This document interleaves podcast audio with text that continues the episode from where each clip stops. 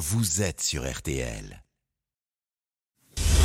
RTL Matin. Pourquoi faut-il toujours hein, qu'on vienne nous demander de l'aide à nous 7h, 9h, Je vais vous montrer comment on se bagarre en Chine. Amandine Bégaud, Yves Calvi, Bah non, c'est Astérix et Obélix comme d'habitude. C'est donc le film RTL le plus attendu euh, de ce début d'année, Astérix et Obélix, l'Empire du Milieu. Encore un peu de patience avant de découvrir le nouvel épisode, hein, mercredi prochain, le 1er février. Je le rappelle, suite de notre matinale spéciale avec nos deux invités, Guillaume Canet, vous êtes resté avec nous, bon appétit. Pardon, Continuez de- non, non, mais- Je viens de réaliser, au moment où j'ai mis dans la bouche, je me dis merde, Ouais, je- vais devoir parler. De toute façon, depuis que vous êtes arrivé, euh, vous, vous rétablissez votre taux de sucre. Donc Ouais, moi, ça me va très bien. Je rappelle que vous avez réalisé le film, que vous y jouez, bien entendu, le rôle d'Astérix. Et j'accueille, nous accueillons avec grand plaisir Gilles Lelouch. Bonjour Gilles Lelouch. Bonjour. Euh, on est bien dans le corps d'Obélix, parce que moi j'étais resté à Bac Nord, donc je me suis dit, tiens. Non, dans le corps d'Obélix, on n'est pas pour, pour, pour atteindre le, le, le corps d'Obélix, on n'est pas très bien. Il faut faire beaucoup d'efforts pour arriver au corps d'Obélix, mais une fois qu'on y est, euh, on est bien, ouais.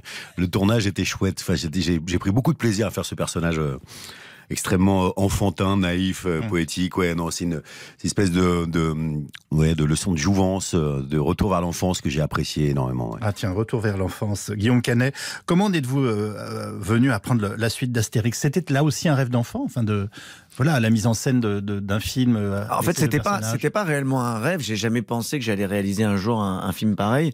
Mais quand on me l'a proposé, quand on m'a fait lire ces 20 pages, euh, j'ai, euh, j'ai, j'ai rêvé assez rapidement et je me suis dit que euh, c'est vrai que c'est assez magique de pouvoir tout d'un coup retranscrire, enfin raconter une histoire comme ça avec avec la possibilité de, de faire un, un grand film d'aventure, des grandes batailles. Des, euh, c'était c'était assez euh, excitant et puis ça m'a rappelé évidemment toutes les BD lues euh, dans mon enfance. Et Est-ce qu'on arrive à oublier qu'on succède à un duo, on peut dire mythique, hein, comme Christian Clavier et Gérard Depardieu? Alors, ça a été un petit peu le souci au départ. On a, on Ah, a eu une grosse frayeur avec euh, Gilles. En fait, euh, quelques mois avant le tournage, je lui ai dit ce serait bien qu'on on fasse une répète comme ça pour voir un peu où on en est. Et puis, on a vite vu qu'on était très très loin. Et c'était assez catastrophique en fait. On s'est rendu compte que, bah, que chacun en imitait en fait moi Clavier et lui euh, Ah. Depardieu, et qu'on n'était pas vraiment, on n'incarnait pas les personnages. Gilles Lelouch? Ah oui, oui. Fallait revenir vous-même, enfin, je confirme. Je confirme. Non, enfin, on est- en tout cas, on était, euh, on était victime de beaucoup d'influences, quoi, de, des dessins animés, des films qui avaient déjà été faits. Donc, on était dans une sorte de, de caricature assez atroce. ouais. Il a fallu beaucoup, beaucoup travailler pour essayer de se démarquer de tout ça. ouais. Et vous les avez vraiment pris les 20 kilos ou c'est euh, Ah bah oui, oui. Comment on fait Enfin, moi Bah, je sais bah, le on faire apprend, très bien, on a- mais on- La raclette. le problème c'est que c'est naturel. Ah bah, vous savez, La on- raclette on, La on apprend les cookies, on apprend les, on mange quatre, je mangeais 4 à 5 fois par jour, je fais des poudres atroces, oui, non. Oh la vache Euh, vous disiez tout à l'heure, c'est. s'il Il a fait de la muscu aussi beaucoup. Et j'ai fait énormément Et de vous avez tout reperdu de Pas soir. complètement tout, mais Presque. pas mal. Bon. Euh, vous oui. disiez tout à l'heure. De la graisse, pas des muscles. hein. Il est beau notre Lelouch, Oui, écoutez. oui, il est beau. Euh, c'est très poétique, vous disiez. Enfin, il y a une dimension très poétique, très enfantine. Mm. Il y a une scène euh, Ah oui. où, vous- où Obélix danse Dirty Dancing. Ouais. Comment ça vous est venu ça- Enfin, c'est dingue. Obélix qui fait Dirty Dancing. Alors, ça, Version ça parle à chinoise. toute une. Oui, version chinoise. Ça parle à, toute une génération. mais Doublement C'est dingue. Oui. Ouais, mais j'avais envie, j'avais envie d'une évolution dans ces personnages. J'avais envie, je, je trouvais ça très très beau que cette qui, comme on le voit d'ailleurs dans les albums des fois où ils, ils ont des frictions entre eux et puis ils se retrouvent.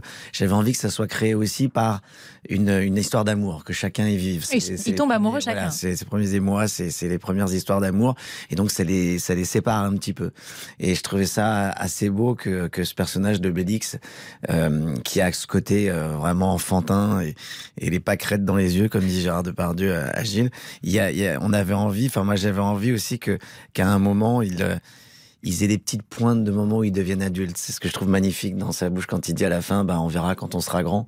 Et et il y a ces petites pointes des fois. Donc là, tout d'un coup, ça m'amusait qu'au banquet, ils surprennent tout le monde Oui. À danser. Et on, on voit Obélix tout d'un coup se lâcher. On raconter toute la fin, c'est parfait. Ouais. Le, le charme de Non, ces deux personnages, c'est cette amitié euh, voilà, en- entre Astérix et Obélix. Ouais. Et donc, il faut à un moment que le couple fonctionne ensemble. Et vous nous disiez euh, il y a quelques instants, Guillaume Canet, que vous vous êtes posé des questions à un moment pour voir Ouais. si, euh, si la chimie allait, fonctionner. Euh, qu'est- Qu'est-ce qui fait qu'à un moment, on dit Ah oui, ça y est, on a trouvé notre, je sais pas dire. Bah, parce qu'en fait, c'est pas que l'amitié. complicité. C'est pas que l'amitié. Je veux dire, on on est, on est potes dans la vie. Ok, on n'a pas. jamais fait, on n'a pas fait beaucoup de films ensemble, à jouer ensemble avec Gilles. On avait joué dans les films l'un de l'autre, mais là, il- on pouvait pas tout miser sur notre amitié. Et donc, on a bossé. et On a eu la chance de rencontrer un, un, un type extraordinaire qui s'appelle Daniel Marchaudon et qui est, qui est, qui est un, un coach d'acteur et qui nous a, avec qui on a discuté beaucoup et qui nous a aidé à retrouver vraiment le, les, les personnages. Moi, en l'occurrence, je l'ai, j'ai découvert que c'était un ado en fait. Mm. Et, et du coup, après, bah, on se met à parler comme un ado et à trouver des, des petites choses et, et, et- et on adapte les séquences comme ça, quoi. Expliquez-nous ce travail, Gilles Lelouch. C'est intéressant ce que vous nous dites. Ouais, ouais, non, mais c'était à peu près la même chose que pour euh, Guillaume que pour moi. Mais puis, puis ouais, finalement, c'est d'aller chercher une, une, une- une psychologie beaucoup plus complexe qu'on peut l'imaginer. Et c'est vrai que pour en revenir au répète du début, euh, on, on singeait les personnages, quoi. Et finalement, en fait, euh, en filigrane et sous les sous les mots, il y a, beaucoup de il y a beaucoup de complicité, il y a beaucoup de, de dualité, il y a beaucoup de donc en fait il faut aller chercher tout ça pour essayer de, de, de nourrir un personnage. Ce que réussi, ce qu'a réussi à faire Guillaume, non seulement évidemment euh, dans la dans la transformation dans le jeu, mais aussi dans l'écriture. Et c'est ça que je- je- que j'adore moi dans ce film-là, c'est qu'en fait pour une fois, enfin enfin, j'ai l'impression qu'il y a un peu de de, de ressenti, de sentiment, de d'émotion avec ces deux personnages. Votre Oui. Obélix à vous, il est très sensible, Ouais, plus que les autres. ouais. C'est pour ça qu'il a tellement grossi d'ailleurs.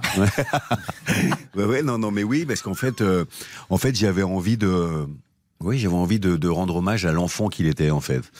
Et, euh, et, et d'autant plus qu'il a, il a, il a une histoire d'amour dans le film. Donc, je voulais voir comment, comment Obélix avait ses premiers émois, ses premiers ressentis amoureux, voilà. Et j'avais envie de, de rendre hommage à l'enfance, vraiment. Non, non, aucune précision sur la vie sexuelle d'Obélix, bien entendu. Ouais, je crois pas qu'elle soit, je crois pas qu'elle soit super intense, hein, pour être honnête. Hein. Hein Ça me rassure. On n'est pas. Euh, Guillaume Canet, vous, vous avez confié que c'était le, le plus gros film de votre carrière, vous nous l'avez dit tout à l'heure. Euh, plus de 4 ans de travail, un budget incroyable, des effets spéciaux. Euh, c'est une grosse production. Co- comment vous sortez de tout ça? Et avant même que le film soit sorti, vous, psychologiquement en ce moment?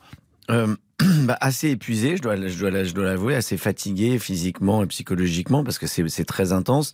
C'est surtout très surprenant de voir à quel point on peut réussir à être dans un tunnel pendant quatre ans sans vraiment réaliser que ça va sortir un moment. Et là, j'ai beaucoup de mal aujourd'hui à me dire que c'est dans une semaine. Voilà. Et là, tout d'un coup, j'en parlais hier avec Gilles, tout d'un coup, ça devient concret. Et là, en fait, ça fait peur. En fait, j'ai l'impression que plus le processus est long, plus tout d'un coup la sortie est, est vraiment euh, bouleversante en fait. Et là, je pense que c'est pour ça que c'est particulièrement sur ce film-là, au-delà de l'enjeu de, de- du budget, de ce que je disais tout à l'heure, de la pression aujourd'hui, de la conjoncture, et qu'il faut absolument que ces films-là fonctionnent en salle. Mais au-delà de ça, je pense que c'est aussi le, le fait de plus avoir envie de le lâcher, quoi. C'est-à-dire de, de, de vouloir le garder, de- d'avoir peur de le livrer en fait à, à tout le monde. Et en même temps, cette, cette excitation, parce que quand je vois les, les projets-tests ou les projections Oui. qu'on a pu faire, et je vois l'accueil du public, je vois les gamins, euh, mais vraiment, c'est important de le dire aussi que le film est vraiment euh, euh, plaît énormément aux enfants très Mmh, jeunes, aux même petits, on peut 5, les 7 emmener, ans, et, et, et, euh, et ça, c'est, pour moi, c'est, formidable de voir des enfants rire comme ça, quoi.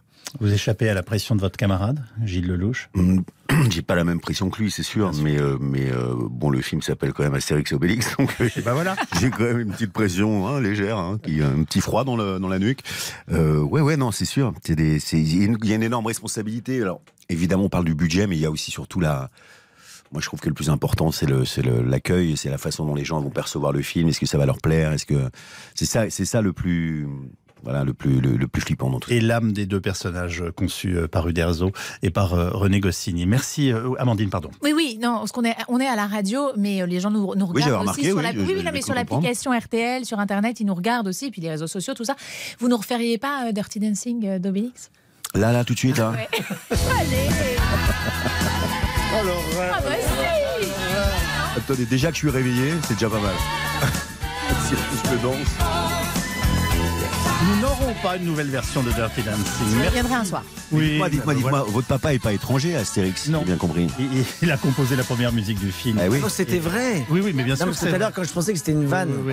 Bah non, non, mais Non, moi, j'ai, c'était très enfant, je dînais avec René Goscinny. Génial. Et je considère euh, Anne, euh, sa fille, comme euh, voilà, euh, une demi-sœur. On a Ah, partagé ces moments merveilleux. Ah non, mais pardonnez-moi, j'avais pas. Je vous en prie, voilà. Musique, ouais. Bah oui, c'est une musique de mon papa. Merci à vous deux.